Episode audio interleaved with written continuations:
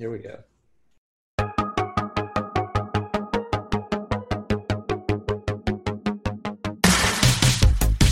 Happy Friday again, Nudge fans. It's that time again. It's Nudge Coach Happy Hour. My name is Phil Bean. I'm here with the one and only Mac underscore Gamble. Um, there's not a lot of news to report today. I don't have anything exciting to talk about up front. Other than I've now been called underscore in I think two different two different times in the wild over the past week. So That's that name seems to be catching on in a way that I don't think we anticipated. Go team. Keep it up. All your emails to the show mention Mac underscore Gamble or just call him underscore. That's totally fine with me. Um, hey, random shout out. This just crossed my mind for some reason. Good friend William Cochran's birthday is today. Shout out Will Cochran. He's not going to listen to this, but what the hell? That's true. Thank you for reminding me. I need to text him. That was exactly what went through my head. I need to give him a shout. Mm-hmm. All right. Everybody is excited to hear that, I'm sure. Um, interesting week as always. We we relearned an important lesson, I would say, this week that I think we should dig into a little bit because it's a lesson that I think all of you could relearn as well. And here's basically what it is we relearned why we measure everything and what can happen when you make small adjustments to the right thing. Let's start with why we measure everything. This feels like an existential question. I think I think early on too, I'm a big believer in measure everything because if you don't, you don't notice when things don't work. so you think about all the systems and processes you have in place, like email automations and lead capturing and all these little pieces that connect. And I find if you, especially early on, if you don't measure everything, there's a very good chance something's just not working and you have no idea about it. And yep you know, technology doesn't always work, and that's just the nature of what it is. So I always recommend we have a dashboard we look at every week. We look at the numbers, and for the main point of just helping point out to us, hey, is stuff working the way it should be, or is it not? Do we need to think? Do we need to look at this in more more detail? I think Mac referred to this as the oh shit dashboard right before we jumped on, um, which yep. I didn't know we had branded it as such, but I think that's exceptional branding for it. I'm re I'm relabeling it today to that but it's I think it's it's really important early on, especially if you don't have a huge team, that because you're probably relying on a handful of different systems, that especially if you're thinking about anything that's kind of client facing or prospect facing that they're interacting with, and there's you know there's there's a handoff or they're kind of jumping across different systems. Um, especially if it has to do with like your acquisition or how you're engaging your clients measure everything um, mm-hmm. I could, you know, you said it before. You can't optimize what you don't measure. I think an important yep. detail, but it you can really unlock. You know, you can put yourself in a bad place if you don't measure it and it stops working. But to your point, super cool story of over the past six weeks, we've eight eight weeks we've been obsessing over something, mm-hmm. and been countless meetings of addressing this one metric, and then I think this story of how we kind of optimized it was pretty cool. Yeah, yeah. No, it wasn't. It definitely was not like a a look at it once, look at the numbers once. Oh, we need to fix that. Problem solved. That was not what happened here. This is obsessing over the numbers, looking at them again every week, tinkering with things that we can can rule out, and then making a mm-hmm. change mm-hmm. that had a major impact. Um, beyond that, you know, well, let, actually, let's. Why don't we just go ahead and go into that? The actual what we're talking about yeah. here. So, um, something that we kind of refer back to from time to time in these episodes is the idea of like if you're having trouble with engagement, even like 30 days out, the first place to look is potentially back at day one, day two, your onboarding process, the first things that happen in your relationship with your client, because that's actually where you can make so much progress with long-term engagement is just setting the foundation. So perfectly, right? I Little think we're saying day there. one is when, when in doubt, look at day one. When in doubt, look at day one. Exactly right. There's something you could do to just make that first impression that much better, set expectations that much better, set yourself up for successful engagement that much better day one. Um, and we sort of relearned that lesson in our own onboarding process for the Nudge Coach platform. So It's like Max said, something we've been looking into every day. And basically, when you create a new free account at nudgecoach.com, you're walked through this process very intentionally, step by step. It's like one piece at a time, step by step, guiding you through kind of on guardrails, a process that we want you to get through so that you have a good sense of the basics of our system. And there are several steps. So we're basically measuring who gets all the way through that process so that we can address any kinks in the hose, as it were. And we had certainly had one of those on mm-hmm. step four ish of yeah. our process. Um, and we've been kind of agonizing over it for the last six weeks. agonizing is is maybe an understatement. I, yeah. I think we've had half a dozen meetings. We redesigned the onboarding process, I believe, more than once. Mm-hmm. And had half a dozen people involved in this process and thought we knew what was going on thought we had a thought and, and we're actually planning for a, a, much larger more significant change. And this goes to another kind of complementary detail to always rope into here. Don't try to fix too much at once. Yeah.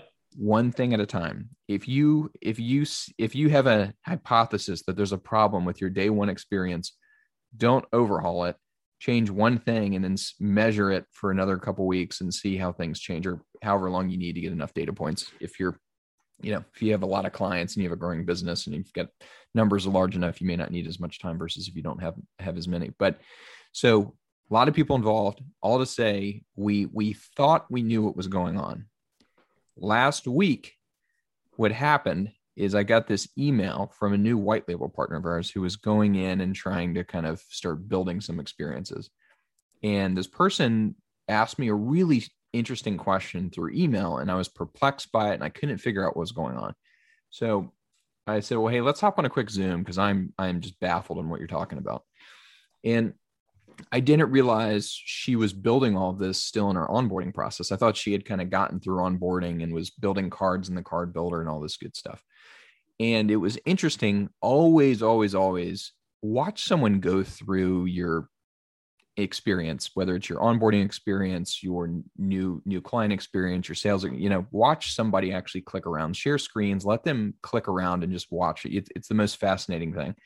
So we get on a Zoom. She turns on her screen. That's when I notice, oh, she's in the onboarding sequence still. Okay, gotcha. So to Phil's point, it's on Rails. We walk them through step by step. So, interestingly enough, she created her initial card, which we walk them through. And then she's on the screen afterwards where it's kind of showing you the preview of what it looks like. And we're kind of sitting there. And it was one of those things that I asked her, like, okay, well, just, you know, keep, keep kind of moving ahead and we're going to get through this and, and didn't think much of it. And that's when I just kind of watched as a second her, her kind of cursor move around a little bit and I could tell like she she didn't know what to do next. And it uncovered a really big problem that people didn't know how to get through this one screen in the onboarding process. It it wasn't well marked. It wasn't obvious what the next step was. And as smart as people are, it's one of those things where, you know, sometimes the interface isn't as intuitive as you think it is. And so that's where I say always, always, always have someone walk through your experience and just watch how they interact with it. We had, like I said, half a dozen meetings over the past two months, half a dozen team members. We had several different ideas and thoughts for how we were going to overhaul the entire onboarding flow. It ultimately came to making this one change of, hey, make it more obvious. There's a button here that you can move to the next step of the process. And I don't know if we want to touch on the numbers a little bit because it's pretty phenomenal, but yeah, I don't have them in front of me, but let's just th- so say we're losing, you know, something like 25 30% of people at that step something oh, really oh, I, I have a rough numbers the okay. we had we went from having about 50 to 60% of people getting through it our onboarding flow which this yeah. is this is like super transparent this is us like here you go transparent to the audience which was interesting because we have a lot of people upgrade into paid plans. So the people that were getting through it were getting through it yeah, and having very well educated. Well educated. Yeah, exactly yeah. what to do. So we were hoping and making this change once we kind of figured this out over the past week. Oh man, like that'd be really cool if this unlocks like an additional you know 10 to 20% which would be massive i mean that's a huge jump from kind of um, making one little change not a ton of data yet not a ton of data yet but so far when i looked at this yesterday it was at closer to 85% so you're talking about almost a 50% or so in, in increase from where we were Yeah. which is phenomenal i mean Yeah. Yeah. So imagine, change. all right. Yeah. 25 to 35% or more of your clients stick around for like a next agreement or a follow up plan Yeah. or six extra months. You know, you're setting yourself up for that. Like when we talk about the number one rule of an online coaching relationship, remote coaching is engagement, like the number one goal. If you don't have someone engaged, you have no chance of changing their life for the better. If we can't get someone through an onboarding pro- process in our software, we have no chance of helping them, you know, improve their business, use our platform successfully, um, manage their clients more effectively, efficiently, all that good stuff that we're, you know, dreaming about, obsessing over, you know, how to deliver the perfect coaching program uh, through an app. We can do that until our face turns blue. But if we don't have people engaged up to the point that they start building, there's no point, right? Yep. So it's just, you know, narrowing down into these first principles and understanding where where things can go sideways, especially early in the process. Like you can't spend too much time Hey, there. there's a really important, and we've probably mentioned this. I think it's been months ago. There's an important um, concept in the kind of SaaS software world that we're in, and I think it's relevant for for every kind of business this day and age because we're all doing online stuff. Is the idea of time to value. So when a person signs up, how quickly are they seeing value, and how quickly are they getting that aha moment? So, you know, we're we are just talking about kind of a free offering. Same concept applies for anything else. If you're onboarding someone into a paid plan whether it's a your one-to-one or maybe it's your more scalable uh, kind of pro- programmatic offering the same thing really applies and just make sure you think about in, in to your point it may be just like one little piece that's that's tripping someone up or it not properly setting expectations or there's some confusion or maybe there's just a wording something with your wording that makes it feel like it's not really appropriate for them like they're not a right fit for your offering Mhm. so really look at that kind of like obsess over the day one experience like you know i don't think we can stress that enough because of the example we just walked through i mean a change like that can have just incredible implications for your business long term Yeah, it's hard to communicate this in an audio only medium. yeah 'Cause I'm Um, waving my arms and getting really the uh, the change is very small. We made like visually. yeah Um, so if you looked at the two screens, you'd be like, "That's not that big of a deal." Well, so yeah, here's here's another lesson that I you you probably have have mentioned before to people is users don't read. That's like the mantra we live by internally. Yep. And I think it's that example for us was that hey, we we had something that was too wordy. We went to big button and seemed to get people through the process. So I would say just be very cautious. I, it was funny. Someone actually had me testing their onboarding flow, and that was actually one of the big things I see. It, I think people are very quick to try to explain everything, Mhm. and a lot of text. Maybe it's in on the pages people are going through in a process, or maybe it's their sign up confirmation or welcome emails. Simplify, simplify, simplify. Colors, buttons. Make, Yeah. make it easy. People don't read. I mean, yeah, it's so true. And trust me, I kind of hate saying that. I wrote the copy for a lot of the stuff that we're talking about. You know, I I think words have incredible value, but when people are just getting into like a software, just learning about something, your eyes don't grab every single word. They just don't on a website. If you're popping around a website, popping around a you know a software platform, looking for different things. Um, so you know, you got to be humble about it and just try to solve the problems in every way you can. And most of the time, it is going to be simplifying and and um, drawing attention to the right places. There's a reason that um, I think design, kind of the design styles, have gone in a certain direction, which is like a lot of white space, sparseness, um, and that's because in a white background, you can draw attention to one specific item a lot easier than if there's a lot of chaos and color going on all over, all over the place. This is just all tied to the same lesson, which is there's going to be one important thing that you need that client to do when they're just kind of getting started. Make sure that is the most obvious thing that they're going to see there, right?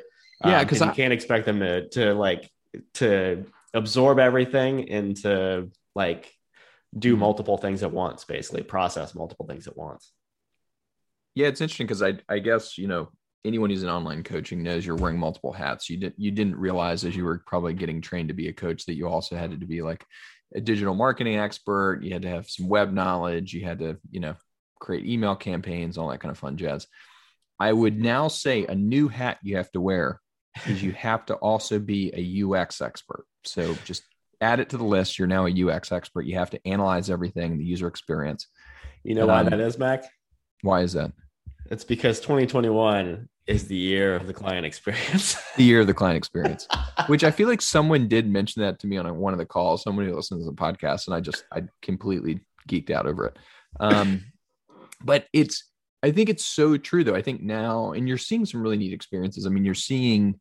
I can think the, some of the calls I've been on were kind of seeing coaches' websites and then seeing how they're handling the, the enrollment process. They're starting to think through that onboarding into some of their um, well i let me put it this way i think there's a lot of emphasis going to the the kind of the sales and marketing side of things Mhm. i still think there's room for improvement on that day one experience of kind of onboarding i still think some people are maybe cutting some corners not fully giving onboarding the time it really needs. And i think that's what's leading to some of the perceptions of you know maybe online coaching they're struggling with it they're having a tough time with engagement. I think it all comes back to that day one experience. Like you you can't guide a person enough on day one. I i, I don't think i can stress that enough. Yeah, a new client is like a new baby. Like Mm-hmm. you obsess over everything that baby does. They don't know how to do much yet. You have to spoon, literally spoon feed everything, Mhm. bottle feed them if you want, if you prefer that terminology. Yeah. You're gonna obsess over that new baby and kind of groom them and groom them and groom them, onboard them into the world so that they can have success, right? So it's kind of a microcosm of that. I mean, no one knows all that you know. This is an important lesson to relearn every day too. Like I have to Mhm. relearn this every day. No one knows all the stuff that you know about your business, your expertise, all that stuff. So when you think about communicating the value you're providing, you really have to take it down several notches and speak simply, guide them, spoon feed them. It has to be simpler than you think it has to be. It's almost always the rule. Absolutely. I mean, I, I still think it's it's funny. I think about conversations I've had over the past few weeks. I'm still seeing a lot of people that are, you know, handling onboarding in a pretty passive way, which I, I think, you know, you always expose yourself to risk. So if if you are just kind of having your initial session with a client and then just kind of sending them some things afterwards, I think you're setting yourself up for potential frustration. And that's where like I can't, you know, it, I always go back to the whole idea of when you're in school, the teacher didn't just throw a book on your desk and say good luck. You know, it was, hey, this is the book we're using. Here that you know, here here's the pretty cover. Here's the name of it. Here's the chapters. Here, you know, this is what how we're going to use it. And I really think anything you introduce in the coaching experience, especially on day one, should be should really be broken down that way. And I I think platforms and technologies fall into that as well. I think anyone who's using our platform, I would completely stress hey, you know, give it 10 to 15 minutes during your initial session to handle onboarding properly, where you can make sure you get the app on their phone. You walk them through how you want them using it, making sure they get connected to your account okay, to make sure it's broken into those chapters and those exercises, much like that textbook. It's not something that they're just kind of willy nilly using out there in the world. Um, so just me on my soapbox. There you go. Soapbox it up, man. That's why we're here. Um, this is the soapbox. This is This the is the digital soapbox. soapbox. That was a that was probably a contender for the Was it a other- rant? The have been a name rant. of this podcast could have been, you know, the soapbox, Nudge Coach Soapbox. There you go. That might be the next podcast we launch, by the way, when we have a media empire. I think which, that is that is a good name for a podcast. I feel like the soapbox. Nobody take that. I think we're gonna run with that somewhere. yeah. All right. Coming soon, Nudge Coach Soapbox with at least Mac underscore Gamble.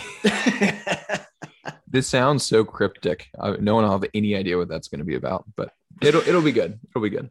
I know it's going to be good. That's all I know. Yep. Um, so going along with measurement, I mean, the interesting thing about this conversation is that I would say a lot of coaches actually end up at using the Nudge Coach platform with an idea of their mind of like, I want to measure more of what my clients are doing. I mean, that's Yeah. one of the kind of the core value propositions, which is interesting.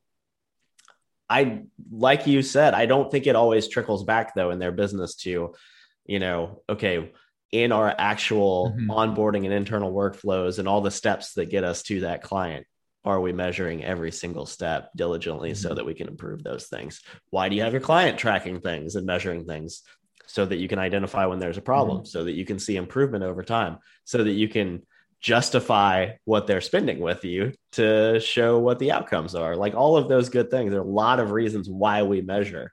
Um, and I would just say, take those back a couple of steps and apply them to the whole process, the whole client journey. I think a lot of the coaches, because I think you're you're onto something. I think the ones we probably encounter are ones that are taking a ma- more kind of quantitative approach to coaching. So I, I think there's a, and we may even be a little bit skewed in our view of kind of the industry in that way because we may just be more naturally attracting those people versus still I'm sure there's probably still a lot of coaches out there that are like completely content with pen and paper and journals and Yeah. power to you do what works for you but um it does make me wonder too though I I do feel like as we're talking about metrics and measurement I think a lot of the lens they're looking through is still very much metrics from a standpoint of one individual client, not kind of zoomed out from, okay, here's my pool of clients and kind of more um, kind of, I don't know if macro trends is maybe a better way to put it, where we're thinking about how that pool of people has flown through kind of the sales and the marketing process and the onboarding, so on and so forth, kind of across stages. And that's where I think there's room for improvement in the coaching world. Um, but I mean, I, I do think it starts by really thinking about a strategy around kind of the metrics for how you work with a client, because then you can think about how that maybe how you can zoom out and kind of use that across the board. But It's good. It's pretty good. I don't Um. Observations, just observations. Yep. These are, I think these are good ones to take to heart. By the way, if people are using pen and paper, do you still use that, uh, that journal you used to use? What was Oh, the it? Rocketbook.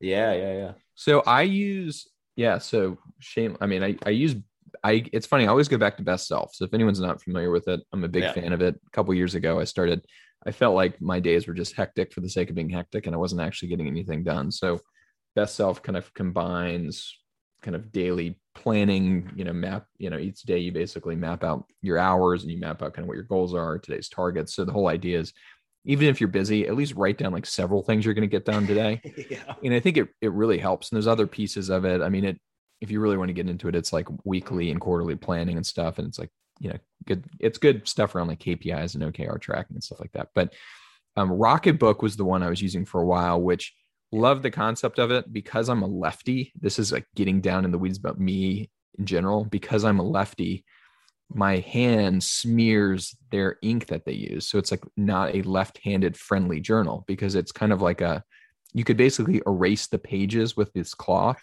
Yeah. so you could reuse it. Super cool. But I being a lefty, it was it's a tough world I live in.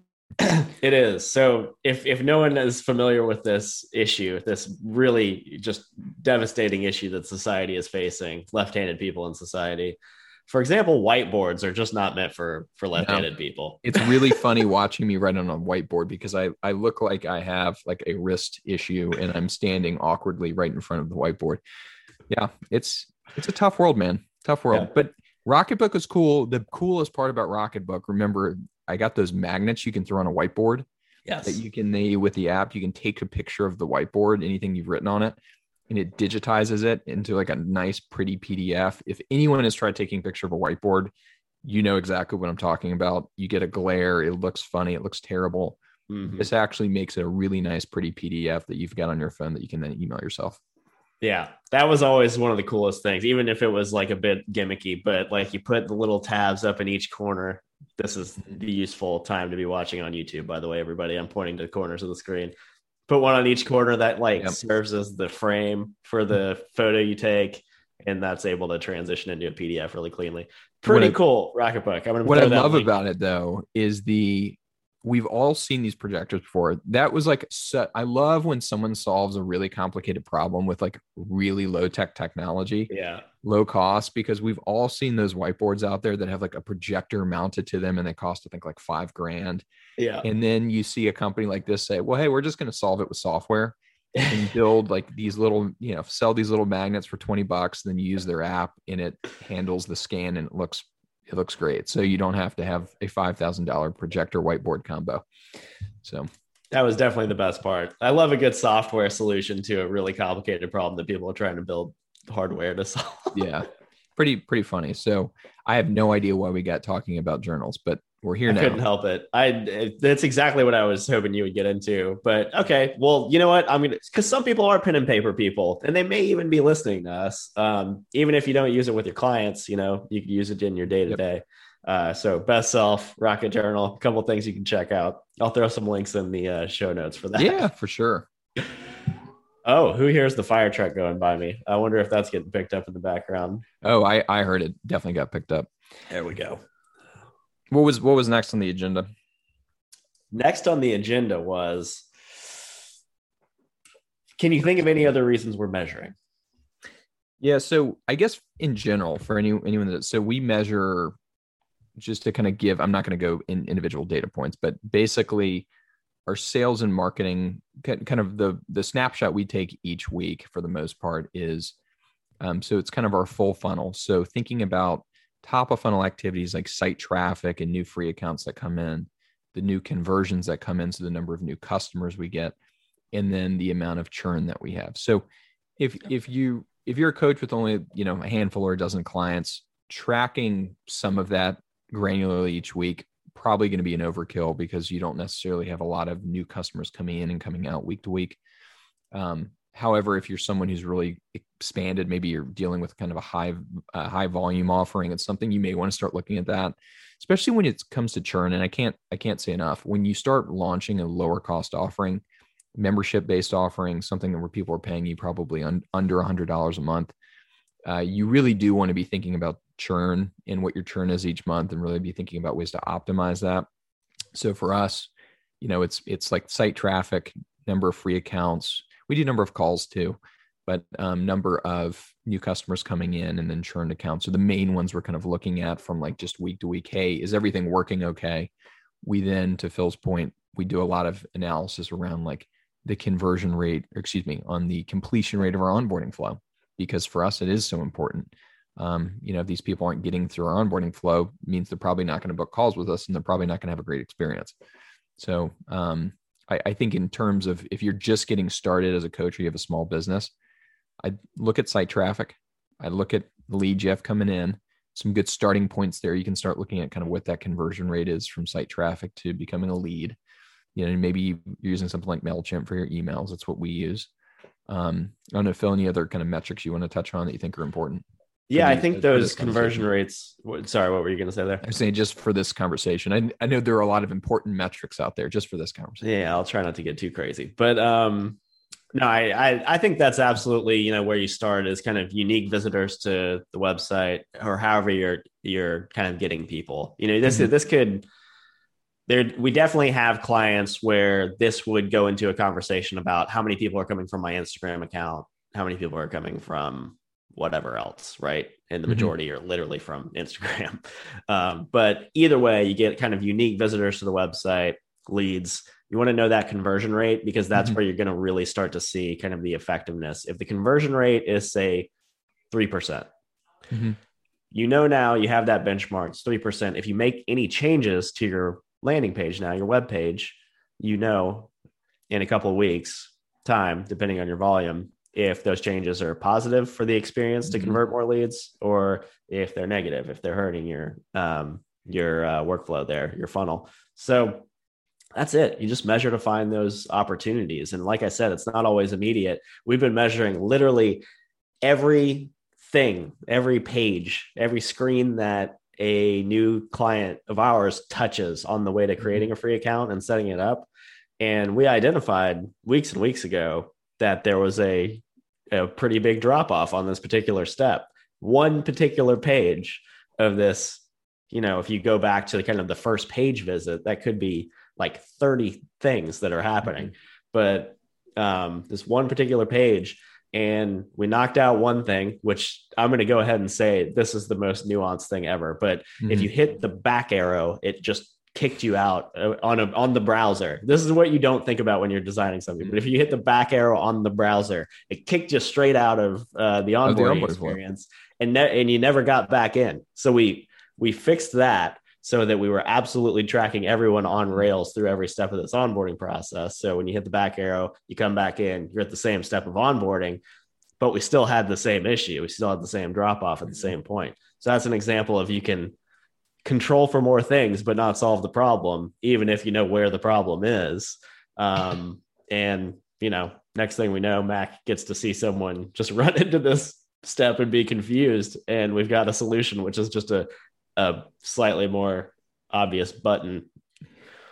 Funny how it works, but the I'd, I'd, say too, if you're someone who's maybe new to this, or even even if it's you you've got some experience, to, as Phil mentioned, you know everything gets measured. Like you know, Google Analytics means we can measure everything across our website. We have, I think, Amplitude we use across a lot of kind of within the app itself and within the platform. That doesn't mean you have to try to fix everything all at once. And I'd say like really don't get overwhelmed by this it's great to track everything. Don't try to fix everything all at once. Don't let it overwhelm you.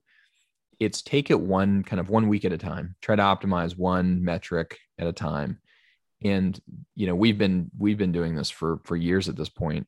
You know, I think we've been working on our funnel for over five years, and it's something that you know changed significantly with the transition to the freemium model. But it's just something where start with one metric, improve it then move on to the next one and, and prioritize them see which ones are really causing you the most issue because top of funnel is always going to be the largest numbers and the largest change because if you've got you know thousand or two thousand or whatever it is thousands of people going to your website and hardly anyone's going to the next step of your funnel whether it's you know booking a call with you or joining your email list. That's maybe a good place to start is just kind of getting helping get that number up a little bit and then you can kind of take that next one. Well how, how can we get more people to to book calls? Or how can we get more people to say yes on the sales call or whatever it may be? So don't mm-hmm. don't think you have to just because you're measuring it doesn't mean you have to fix it today. Very good point. Don't let it overwhelm you. Um, every number you're measuring is an opportunity for improvement right because you'll know if you're if you're mm-hmm. getting better once you start measuring it so um and i would even potentially like a, you know the biggest numbers are at the top of the funnel but based on just our experience and in our business i would potentially argue like start at day zero of client becoming a client mm-hmm. and work outwards from there in any direction you need to where you're spending most yeah. of your time like just because it, that person is that that conversion like it's hard to get. It's expensive. It takes a lot of time. It takes a lot of effort. It's like your little baby chick and you don't want to crush it. Make sure that that is as optimized as possible because you want to make sure that like you've worked hard for that every time that that's as good of experience as possible and you can kind of build back up so that yeah keep them around. more efficient um, at every every stage of the funnel moving back up from there um, and then you know once you're getting enough clients which is never the case right mm-hmm. you never have enough clients um, you can start moving through kind of the course of your program to op- optimize that more too well put put bluntly um, you know, if customers are signing up and they're not sticking around, not worth putting emphasis on signing up more customers. You got to fix that hole in the bucket first. That's right. That gets into a new metric customer lifetime value. Lifetime value. Lifetime value. Um, we'll save that one for next time because we've been going for a while. yeah. I think this is good though. Hopefully, you know, hopefully if you're listening to this, one of the three listeners we have, you've got ideas, questions, motivations, inspirations. Let us know what you're focused on, what you're what you're measuring. I think you know every every business is different, every funnel is different. So interesting to see kind of what what are the key performance indicators you're kind of living by with your coaching business. For sure. I got some good emails after last week, by the way. So appreciate everybody. Jill, Dr. Feely, a couple more. Um, Shout out to Dr. Feely for the audio message, by the way. Audio I, message after our, our our episode on the value of audio and the the content, I definitely audio appreciated content boom. That was very Yeah. good. Um, very cool. So keep that up, guys. Uh, you can send us straight into phil at nudgecoach.com. I've stopped stopped giving out the podcast email address because why not? You guys want to connect with me anyway, right? Not not the underscore.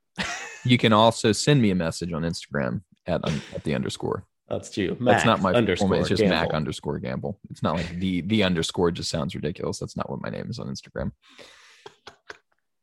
Wait, can we please make that your name? The underscore.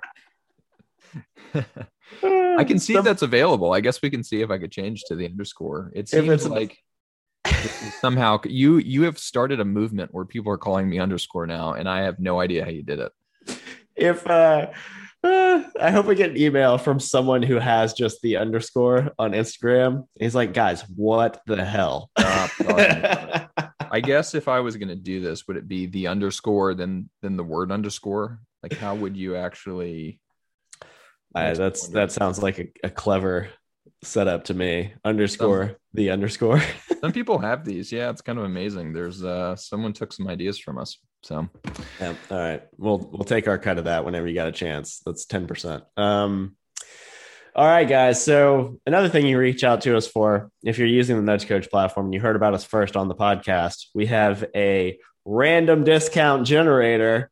I can't believe you actually put this together. So you I- actually have a random discount generator. we joked about it last week, and it turns out there's a website. that you- I all I did was Google search like spinning wheel or something like Yeah. that, and there's like a random website. It's like an open source tool where you can just type in a bunch of fields and it generates a spinny wheel for you. No joke.